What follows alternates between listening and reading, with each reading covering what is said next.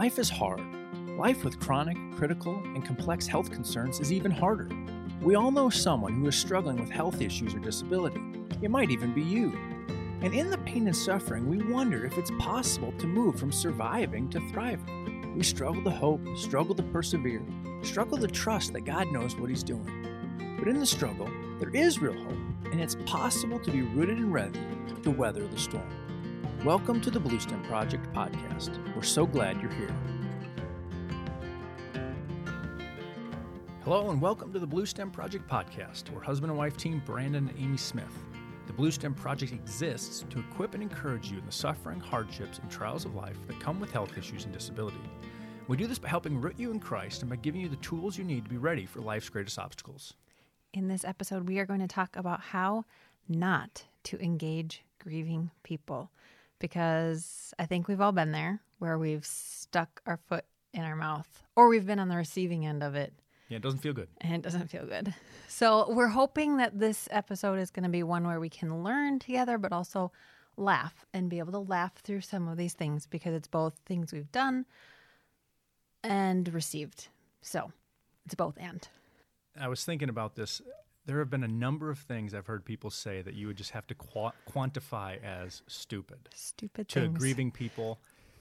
I've, like you said, we've had people say some things to us that are, Mm-hmm. are pretty dumb. I'm sure I've said something really stupid, but here, let us give you just a couple quotes of stupid things we've heard people say uh, to kind of to kind of break the ice as we get into how not to little bit. interact with and minister to grieving people. So uh, I heard this from a friend when they had a miscarriage. So they're devastated and sad. And someone said to them, Oh, well, maybe the child would have had disabilities. It just hurts. It's like Yep. we can get awkward in our desire to, to enter in our comfort, but it just, we fumble and say things. Or if a child is lost, let's say to cancer, then someone might say to the parents, Well, you have other kids, don't you? Ugh. Yeah. I actually, I actually heard that one. My dad Yeah. was saying his four or five year old was looking like they'd die of cancer. And someone said, Well, you have other kids, don't you? And he was like, As if I don't care about, About the one this that's one right here. Ugh, foot in the mouth. So, so we're going to jump through uh, a number of tips, uh, and we're going to try and explain them as well as we can, realizing that you can overdo almost all of these. Hmm. And so we want to kind of quantify them well as we explain them. But the first one we want to give you is probably going to catch you a little bit off guard.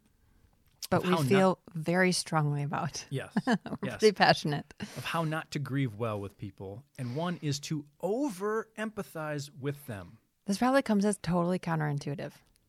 Yeah, because our empathy is one of our culture's highest virtues. It's one of the most important things for you to do. Mm-hmm. And if I, if we were to explain what empathy is, as it's often uh, espoused culturally, it's that you lose yourself in their grief. Basically, you lose your identity in them. And so, a, a difference between, say, compassion and empathy compassion would say, I'm going to suffer with you. Right. Empathy says, I'm going to suffer in you. There, uh, there's a really great analogy that I love that I heard in describing the difference between compassion and empathy that I think gives a good mental picture for.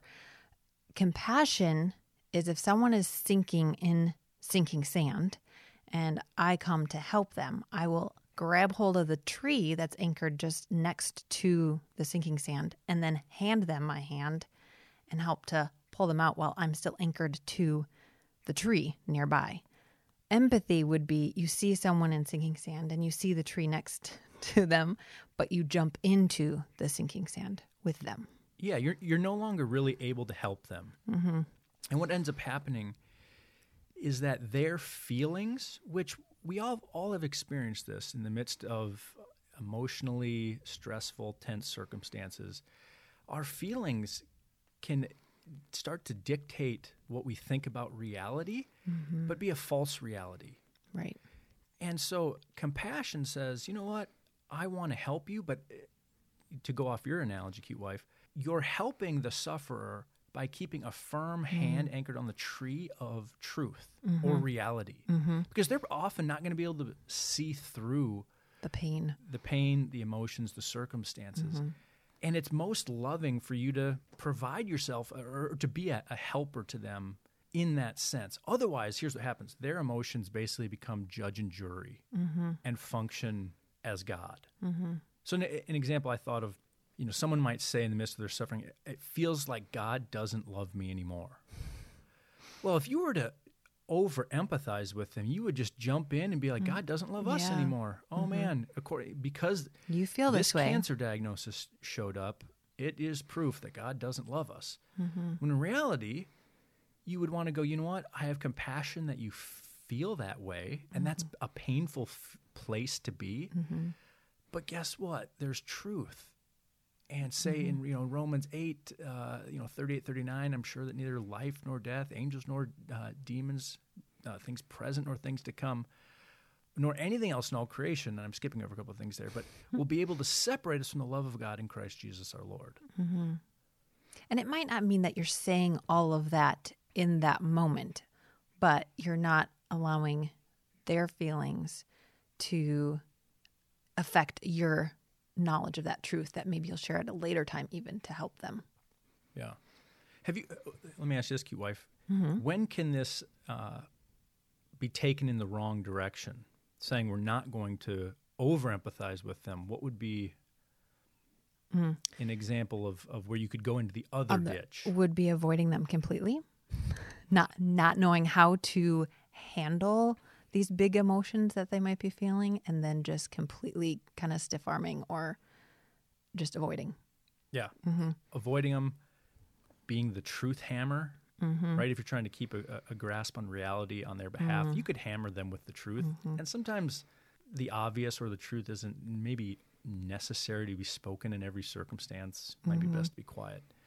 But no, let's let's jump on that. What you just said, avoid them completely. That would be another excellent way to not Ta- grieve well with Right. people. because it can be hard. I mean, the emotions felt when in deep suffering or in deep grief are large and they are heavy. And so it can feel like you're jumping into a crazy storm in the middle of the ocean, and you kind of are. Um, but yeah, on the opposite side of entering in and jumping into the tumultuous waters would be to completely avoid going near them entirely. And that can be super painful as well because then then it does feed into the i am too much for people and i'm all alone. Yeah, and I've gathered that uh, I'm too much for you is kind of a, a feminine fear, a little more often than maybe a masculine fear. Mm-hmm. But the thought of being overwhelming to someone is it's a painful thing, I think, for anybody, but especially uh, for women. And if you just, like you said, if you just avoid them, oh, you're in pain. There's all there's really hard things going on in your life. I'm going to treat you like a leper, and you know, keep my distance. Uh, that doesn't give them much. You're you're not giving them in your interaction much hope in their circumstance, and you, and like you said, you're you're putting them off alone. Mm-hmm. and it kind of non-verbally communicates that whoever maybe is avoiding me let's say in my depth of grief that i could be walking through it non-verbally comes across as they don't care. Mm-hmm. Even though even though like i might be fighting to believe that they just don't know how to enter in it does kind of come across as they don't care or they don't realize how big this is or how hard this is or whatnot i think even a, a quick difference that i've noticed too is like to not know what to say or to not know how to enter in, maybe we step back and can avoid. But even simply like sending a text or making a quick call, knowing they might not even, the person that's grieving and suffering might not answer or respond, but at least you've initiated a reach out, kind of a touch point, kind of like throwing the, the life support, so to speak, but they might not be ready to take it or receive it.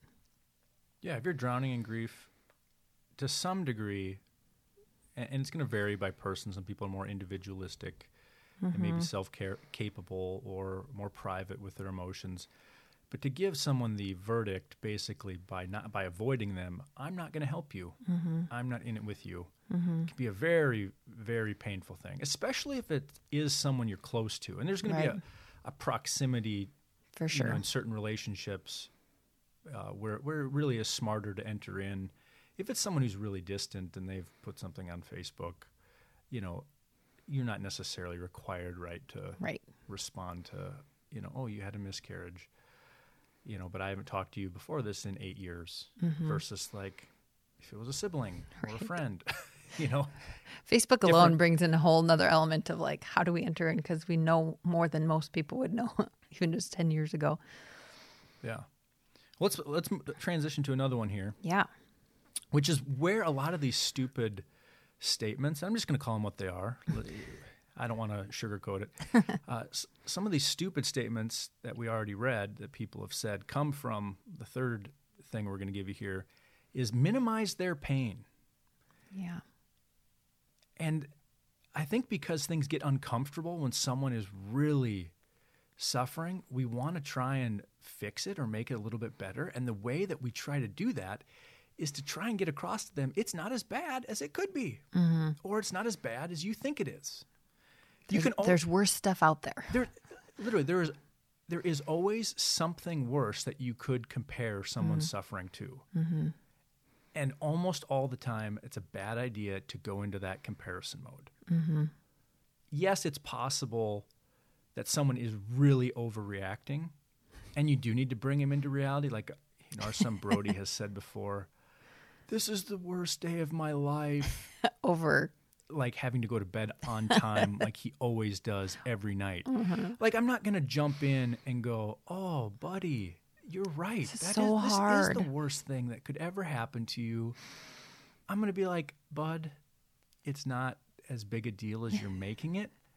So, what we're talking about though when we say minimize their pain is not that. Right. There is a balance.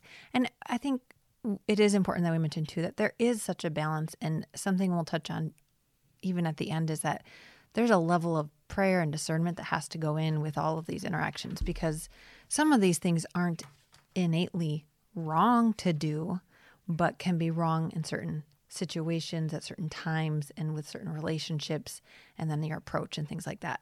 So, Yeah, I had one friend tell me when their baby was in the NICU, they had a, a doctor that was uh, from a from Africa, and the, the doctor kind of minimized their pain by saying to them, "Well, in Africa, all you have is a mother's milk and a mother's warmth."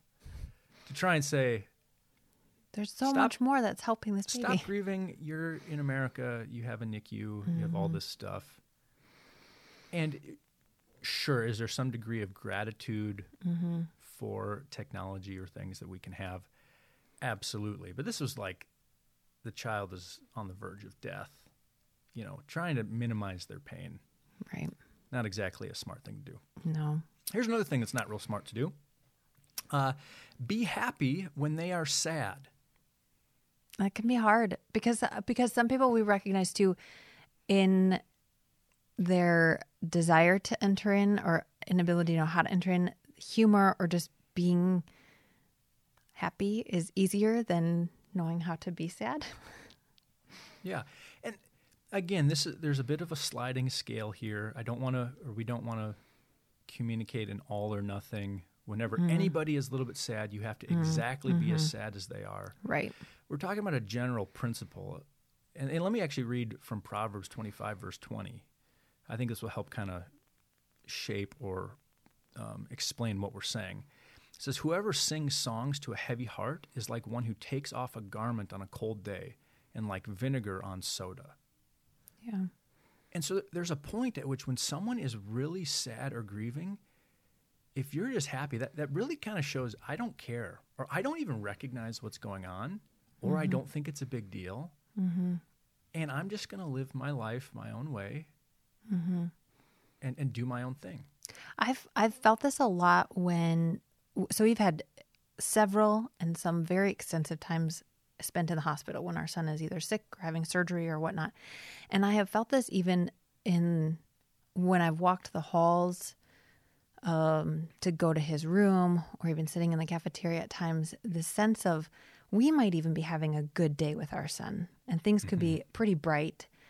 But I'm very aware that the majority of people in the hospital are there for hard things. They could be have been there for weeks without a diagnosis, or maybe they just received a death sentence kind of diagnosis, or maybe um, maybe you are there to celebrate the birth of a baby. But being aware of the mix of emotions that are going on there, I, I I've always recognized like when I enter hospital, I kind of have more of a subdued disposition, just out of like respect for the magnitude of the sadness that's probably going on.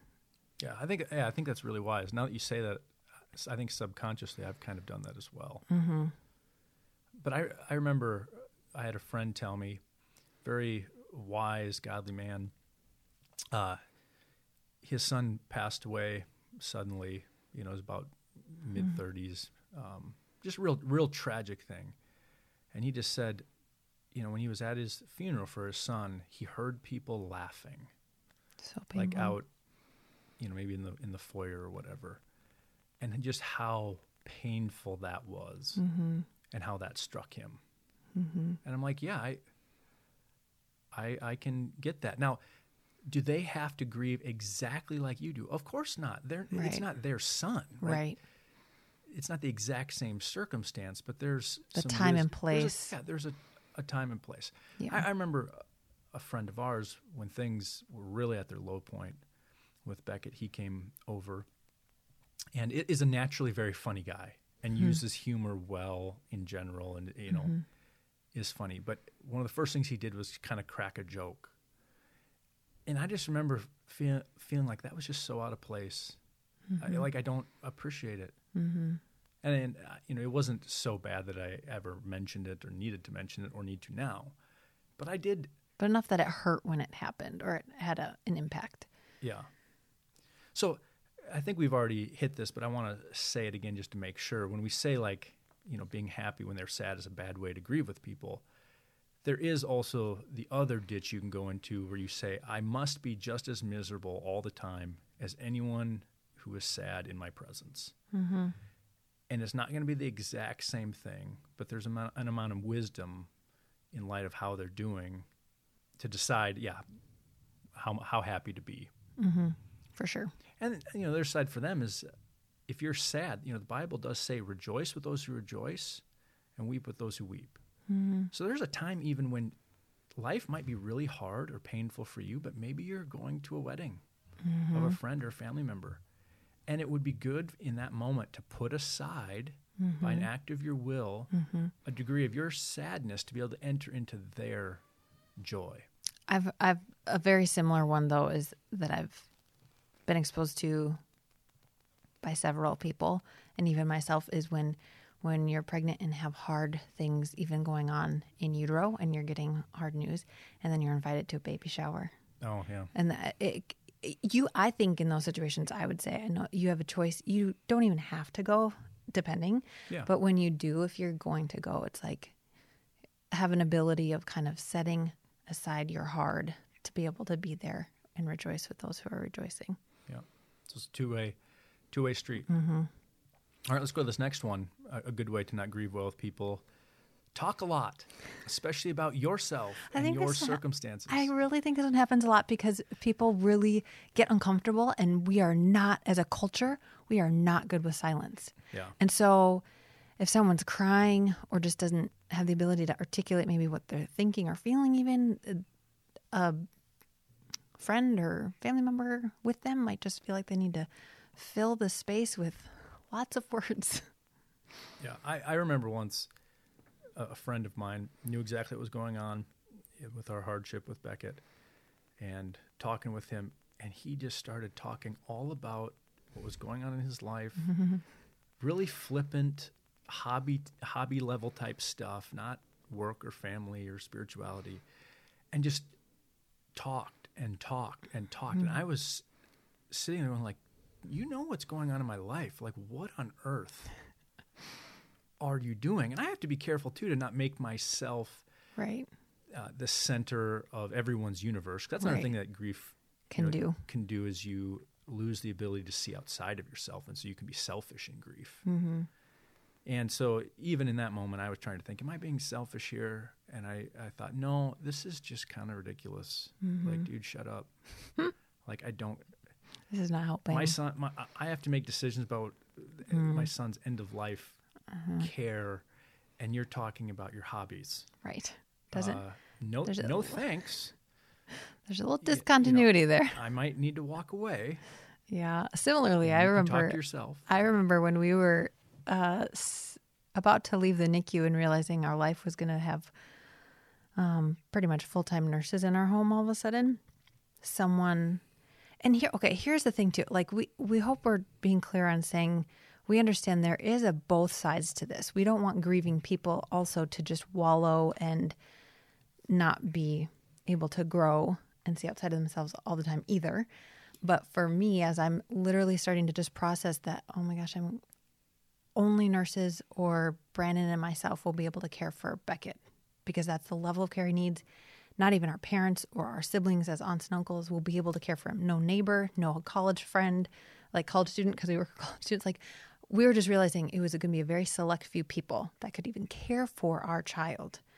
And someone in in in her desire to connect. So again, I'm able to see this objectively, but yet it still was not the best thing. She wanted to enter in and fill that space that I was leaving of silence as I was lamenting over this reality by talking about the challenges it even is to just find a babysitter for her kids. I'm like, oh, I just was crushed because I'm like, but at least you don't have all these other limitations. like, Yeah. so it it can be tricky. Yeah. Let's uh you know, because of you know, people talking a lot is what we were saying is a good way not to grieve with people. In that talking, you know, becomes a lot of uh, foot and mouth type of things. So let's hit on again. I know we kind of started the episode uh, with stupid things that people say. I remember someone said to me that the reason Beckett was in the condition he was in, or at least part of the reason he was in the condition he was in, Oh, I remember never going to walk, never going to talk, never going to eat from his mouth, uh, was because I lacked faith Hmm. in God for him to be healed. I think it was both of us. Wasn't it implied that it was both of us lacking faith? Yeah, but the person was saying it Mm-hmm. Yes, to me. true, So, yeah, yeah.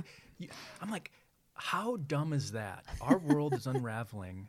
We're grieving all the, the loss that this means for our son and Mm-hmm. our life, and you blame us. And really, what it came from was really bad theology Right. um, out of a, a church in California, Bethel Redding, that God always chooses to heal. Mm-hmm. And so if you don't, so, so basically, because God always chooses to heal, it's his default.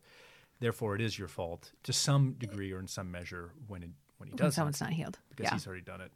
Seems they forget about the uh, blind man when they ask Oh my Jesus, gosh. who, who sinned, fault? Mm-hmm. him or his parents? He was born blind, and Jesus says, neither. Right. But this occurred so that the glory of God may be Mm-hmm. displayed in him. Just an oversight on that passage, right? So that person who actually said that actually later apologized uh, to me and realized uh, his mistake. Yeah. So Sometimes, though, things will be said that it's not even in a, a relationship context. But I remember in a brief conversation with someone. So Beckett's our second child, and we our oldest is a, is a boy. So we have two boys, or we had our one boy, Brody. We're pregnant with our second, and they find out that we're having another boy because I'm visibly pregnant. And in her like thinking she needed to console me in the fact that I'm having another boy, which wasn't necessary anyway, but her first response was, I guess all that matters is that baby's healthy, right? yeah, yeah, not. And at that point, we knew he was not healthy. So Yeah. it was like, oh, And if she- you only knew. yeah, she didn't know that, No. right? So there's some grace, But there's also but it still to- hurt. It's like, oh my, Right, because and then in future family members of ours that have been pregnant since we've had Beckett, that kind of is that going comment of like, oh, it doesn't matter if baby's a boy or girl, it just matters if baby's healthy. And it's just like, do you realize what you're saying?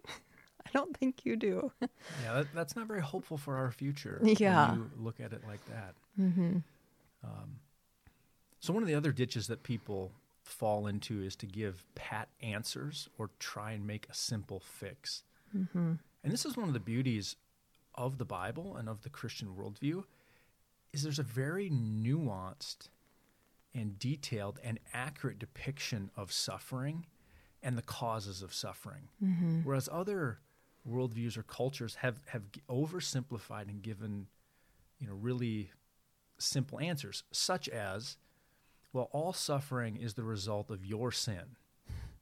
So anything bad, like that would be an oversimplification. Sure, if I go get a DUI and crash my, or, you know, crash my truck and I break my leg and it's got to be amputated or whatever, like, sure, my sin has mm-hmm. caused my pain. Mm-hmm.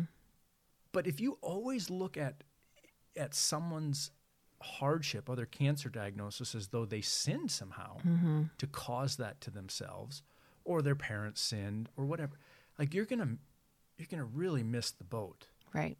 There's a much more nuanced reality. Mm-hmm. I mean, think like, you know, tornadoes kill some really good people indiscriminately. Yeah. It happens. Mm-hmm. Tsunamis Mm-hmm. wipe out the wicked and the good. Mm-hmm. There are tsunamis that have wiped out churches while they're worshiping Mm-hmm. on a Sunday morning. Right. It's it's yeah, an over simplification or you know, a pat answer that is a a beautiful Christian truth but sometimes misapplied Oh yeah.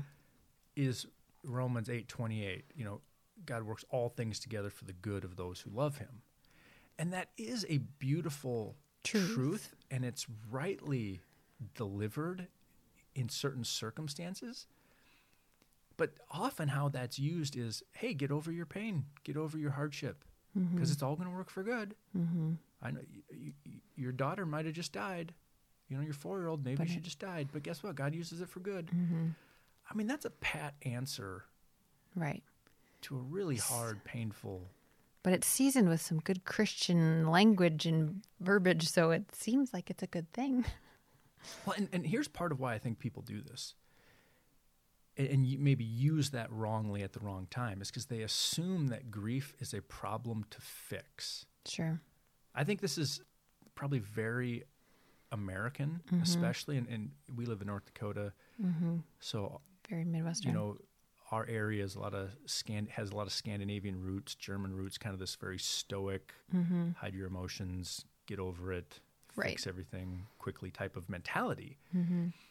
And the problem is that grief is not just a problem to fix, it's a process to engage. I love that. So when people say give you Romans 8:28 wrongly, oftentimes they're oh, you're grieving, let's Just get it over with. Let's fix it. it. Let's get it done. Mhm. Instead of realizing, you know what? You got to enter into grief as a process. Mm-hmm. And if and if you don't, it's not going to you're, Mm-hmm. you're going to have residual effects later. Right. I mean, I, I remember when we were going through all our stuff with Beckett. You mean the peak of it? Yeah. Because Well, it's not. even- it's not over. That's true. But yeah, let's just say even the first year. yes. For me to enter into grief as a process, Mm-hmm. you know, I didn't like the idea of crying in front of people often, or even with you often. Mm-hmm. And what I would need to do was get in my car, Drive. put on some sappy, sad music, uh, kind of as an emotional lubricant, and drive around and cry. mm-hmm. And just drive, like by myself, drive around and say, and just think about it. Sometimes it's just like, this is so sad. Mm-hmm. This, like, Beckett's condition and, and life and what this means is so sad. And I just drive around. And I had to do that Mm-hmm. Right. about every two weeks. Yep. And after a while, I got kind of sick of that. And I just, I'm like, I'm tired of grieving. And so I kind of just stuffed it for a, a couple months. And I really noticed the negative, Impact. Yeah, effects of that. Yeah. I've heard also, or I, I, I've received it this way even to kind of a pat answer or just an oversimplification, especially if it's not genuine, because that can be very much to- determined and Yeah. um, aware of on the receiving end. But if someone, you know, just quickly says, "Oh, I'm praying," "I'm praying for a miracle," Yeah. it, it just doesn't. It's like, well, but there's more to it. there's more to it than just that. Or I remember too. Have you seen a counselor? Being asked like, "Have you seen a counselor?" Great. It's great advice actually, and in fact, I have at times seen a counselor.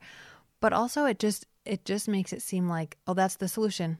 That'll fix everything. As if I just go see a counselor. You go to a counselor, change your diet, Yep. hang out with friends, Mm-hmm. go to Vegas, go fishing or hunting. Well, you know, pat answer, simple fixes, Yeah. assuming grief is just a problem that we got to get over Yep. and move on to. Where you think about in the Bible, like there are psalms of lament Right. where there's entire psalms to help in the process of grief or that were written in the process of grief. There's an entire book, the book mm-hmm. of Lamentations, which is mm-hmm. a grieving. Right. And so it's a it's a very wise, yeah, thing to do. Yeah. I think of the the young man that lived with your parents when they were uh, stationed over in Poland, and your mom's uh, brother died. I believe it was. Yep. And I, again, I just remember hearing the story. We weren't over there. He But- he was a gentleman from Africa, Yeah, he was. so he had African culture background. Yep, he was from Ghana. Mm-hmm. And I remember you. I think you told me your mom was relaying it to you that, like in the days after she found out her brother died, he would, Call in and not go to work yeah, and follow her around the house to just be to just be with her and cry. which was somewhat of a cultural thing. Mm-hmm. It was because she, it was hard for her to receive because that's not cultural. She's very German Yep. and from Yep. the Midwest. So that was not what she was expecting. But yeah, but it, but I think even there was a beauty in like Mm-hmm. that Ghanaian African viewpoint right. that this is a process, and I'm going to enter in Yep. with you, Even though I barely even know you. and I don't know you that well, Mm-hmm. but this just is really sad, and so why would I just let you Mm-hmm. go through it alone by yourself? Right. And she probably did have to say, "Hey, I need a little space at Mm-hmm. times," but I think I'm like, I think that was such a cool Yeah. She, she very much Cool was aware that it was like, right. A very, and somewhat cultural Mm-hmm. for sure. Yeah. uh, but beautiful. Uh, here would be another way to not help grieving people is encourage them not to grieve, to bury it, Stuff it.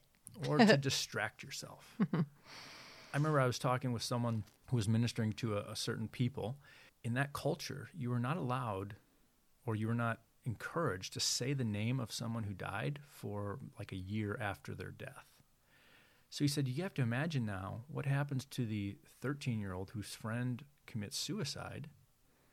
And they're, they, they have the, right, they're 13, they have the maturity of a 13 year old. And now they're supposed to try and work through this tragedy, but they can't actually talk about the person and, and use and use their name and how kind of, well, just really unhealthy mm-hmm. that Right. would be. Kind of out of sight, out of mind. But it doesn't really work that way with grief. It doesn't. No. I, I've noticed too, people in encouraging others not to grieve will go kind of the distraction route. Mm-hmm. Especially if you think of in secular America, it's gonna be like, hey, let's go to the bar, let's get drunk, let's go get distracted, Mm-hmm. let's go do this, that, the other thing, get your mind off it. Now, is there a time to try and get your mind off of things Yes. and, and start to come out of the hole of grief that you've been buried in? Absolutely. But I'm talking about a no, let's just not even go there. Uh, don't even grieve. Bury it, push it aside. Find something that good to do? numbs you. That's actually it reminds me of another funny one with Brody. Even his sometimes he'll have these his worst days, as he'll say, Yeah. and it's such deep emotion that he feels. And there'll be times that he'll ask me, or even tell me that, or he'll ask me if he can have some extra iPad time, because that's he says that's the only thing that will distract me. It's like, oh dear, that's oh. the wrong coping mechanism. Yeah, that's the wrong coping mechanism. But it but that can easily be something that we might almost involuntarily encourage someone to do to just find something to kind of kind of cope mm-hmm. or numb the pain instead of process the pain. I know for me even like just being encouraged to like let it out instead of bury it. I, I sometimes just need to cry. Mm-hmm. And sometimes it's crying by myself, but sometimes it's crying with someone and they don't need to say a darn thing. they can just be. I remember when we when I was discharged from the hospital when Beckett was 2 days old cuz I was healthy postpartum. He was in the NICU and at the time we didn't know this, but it would be months. And we come home. It didn't help that it was our anniversary. it was a bad day. Yeah. But I walked into the our our house and I just collapsed on the floor. And my mom and sister happened to be there taking care of Brody. And I just collapsed in tears and sobs. And they literally just came and sat next to me and cried with me. There's nothing that could be done. I couldn't at that point even bury or hide or stuff it, but I just needed to let it out. Let's give two more here, Okay. uh, but, and then we'll wrap up. Here's a big one insinuate that God is not enough or that he's abandoned you. And when I mm-hmm. say insinuate, here's an example of what I mean. When people heard about Beckett's condition, right? He's never going to walk, he's never going to talk, he's mm-hmm. never going to eat from his mouth, he's going to have a feeding tube, he's going to be that limited. Probably have chronic seizures. Yep, Yeah. we're going to bury him. They would look at it and, and kind of the horror of the situation.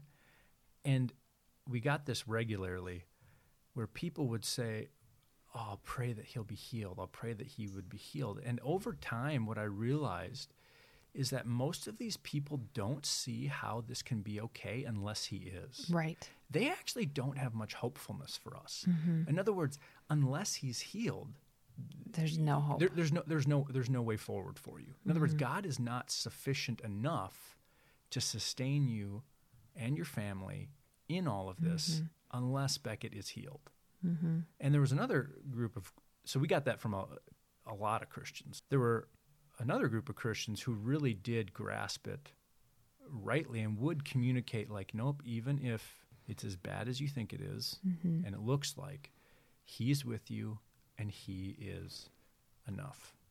And it is, we would obviously say there is nothing wrong with praying and interceding for people for healing. That Sure. was, Yep. that is a great thing to pray. But it, I always was more comforted when people would tell me, I'm praying that you would walk well with the Lord. I'm mm-hmm. praying that you would be sustained by God through this, no matter what. I'm praying for God's will to be done. Because to me, that was more encouraging than praying for healing, because that does seem like your ultimate hope is that there's only hope in a healing. I, I had a, friend who would regularly tell me and just remind me, he is with you. Hmm. That was that was kind of his regular go-to for me. God is with you. He is mm-hmm. with you. Hmm. And insinuating he is enough. In other words, mm-hmm. because he is with you and he is God, you're in good hands. Right. You're okay. Yep. You're going to make it. Mm-hmm. Didn't overstate. Didn't overstate it. Didn't over communicate. Didn't and preach. didn't elaborate mm-hmm. constantly. Just texts. He is with you. Yep. He is there.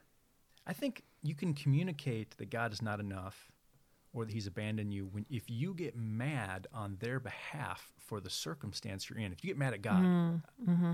if- if that makes sense. Mm-hmm. Oh, your son or daughter just died or you just got the cancer diagnosis and you get really mad at God Mm-hmm. on their behalf.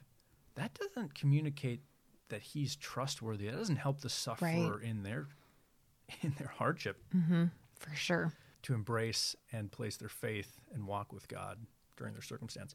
Mm-hmm. So here, okay, here's the last one. Blame them wrongly.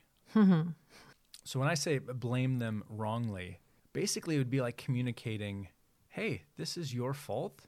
When it's not really their fault, or you really can't know if it was their fault. Certainly, if I drive drunk, crash into a tree, break my leg, yeah, that is my fault. My suffering is my fault. I, I need to own it. You probably don't have to mention it to me in the moment. I, I think I kind of know. But you'll see that someone will be bothered by a loved one's pain or suffering, just like uncomfortable with the situation mm-hmm. and wish it wasn't there, and then go to blaming them. Right. Oh, you have cancer? You must have. Why did you eat like that? You know, Right. and Oh, yeah. guess what? Maybe there was s- some lifestyle choice that led to that, but if you don't really know, are Mm-hmm. you really just going to, is it really wise to enter in and make some overarching broad Right. statement? I, on the flip side, I, I distinctly remember when we were getting the information and even the positive um, diagnosis for Beckett that he had congenital CMV, which was a virus that I contracted for my first time while pregnant, and it transferred to Beckett. I remember asking a lot of questions of the infectious disease specialist as he was giving us this news, and I was trying to kind of just make sense of it in my head. And one of my questions was even, when do you think I contracted CMV? And before he ever answered, he looked at me and said, You can't blame yourself. Yeah. And it, it was that he was reminding me that I can't own the responsibility of this, that this is, Yeah, that was really wise of him. it was very wise of him. And that has example of has stuck with me to this day, obviously, because it was so, and he was so emphatic and so certain of that, and and wanted to, to remind me of that. That whatever he basically was saying, whatever I'm about to share, it's not because I want to help you blame yourself, because it's nothing to be blamed for. Well, this has been great.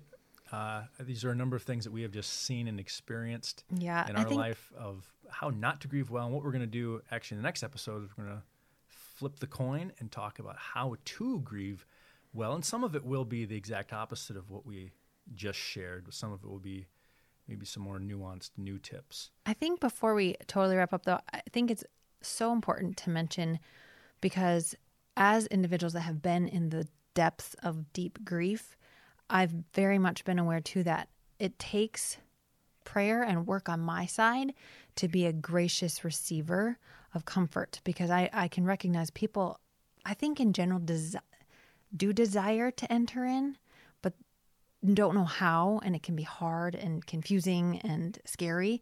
And so, on our end, even as receivers of comfort while we're grieving, Mm, and my encouragement for anyone that is walking through it would be that we can have a position of graciousness towards those that are in our proximity that would try and even if they stumble with their words or or say stupid things that we would really have a posture of graciousness towards them. And then as you do consider entering in with people really cover those conversations and interactions with prayer. Use discernment and wisdom um, because that's so so important but also if you do stick your foot in your mouth just humbly apologize Yeah. you know call it what it is and say that was really dumb was i'm really sorry yep Circumstance. right Well, well said, cute wife. Well said. So, yeah, we do want to thank you for listening to this episode of the Blue Stem Project. It's been a pleasure having you. I want to remind you that the Blue Stem Project exists to equip and encourage you in the suffering, hardships, and trials of life that come with health issues and disability.